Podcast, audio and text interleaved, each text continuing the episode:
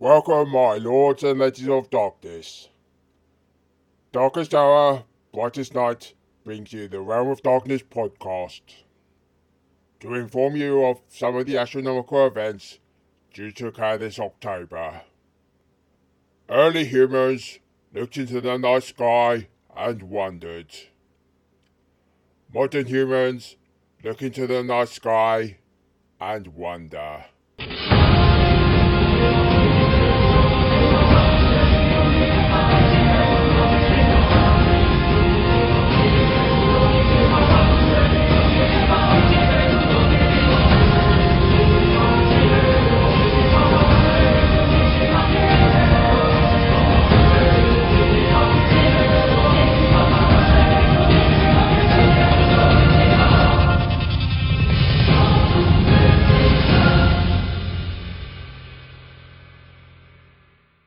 As October approaches, and for those in the Northern Hemisphere, the nights getting longer ensure greater darkness, thus allowing us to view the nighttime heavens. The darkest hour, brightest night article section contains an associated article, which provides further details on finding and photographing the objects mentioned in this podcast.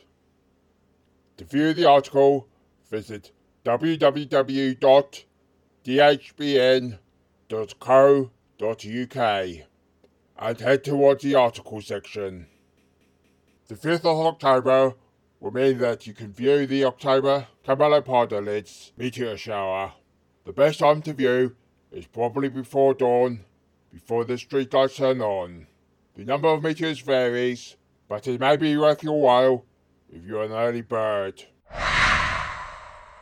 On the 6th of October, we will have the darkness with the arrival of the new moon, which is ideal for those who wish to view objects without the problem of the moon splashing its light across the heavens. If you are looking to view a meteor shower, then on the 8th of October, the Draconis meteor shower reaches its peak.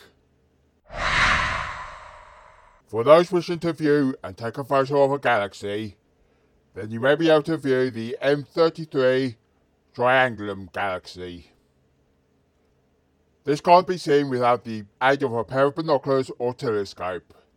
It can be viewed after sunset, but it's probably better to view from about 10.30 pm and by looking in an easterly direction, just below the Andromeda galaxy. On the 20th of October, the bane of the Lords and Ladies of Darkness, a full moon occurs, which begins to rise from about 6 o'clock pm, but will probably take a while before it can be seen fully.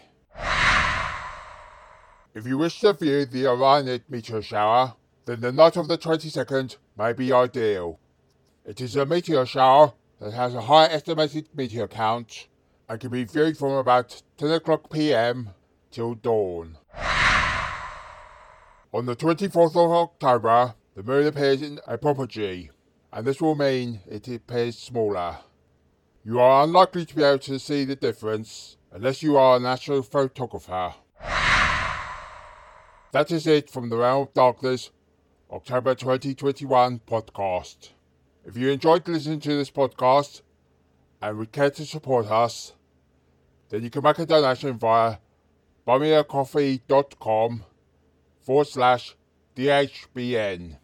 Enjoy shooting the stars, and until next month, hail the darkness.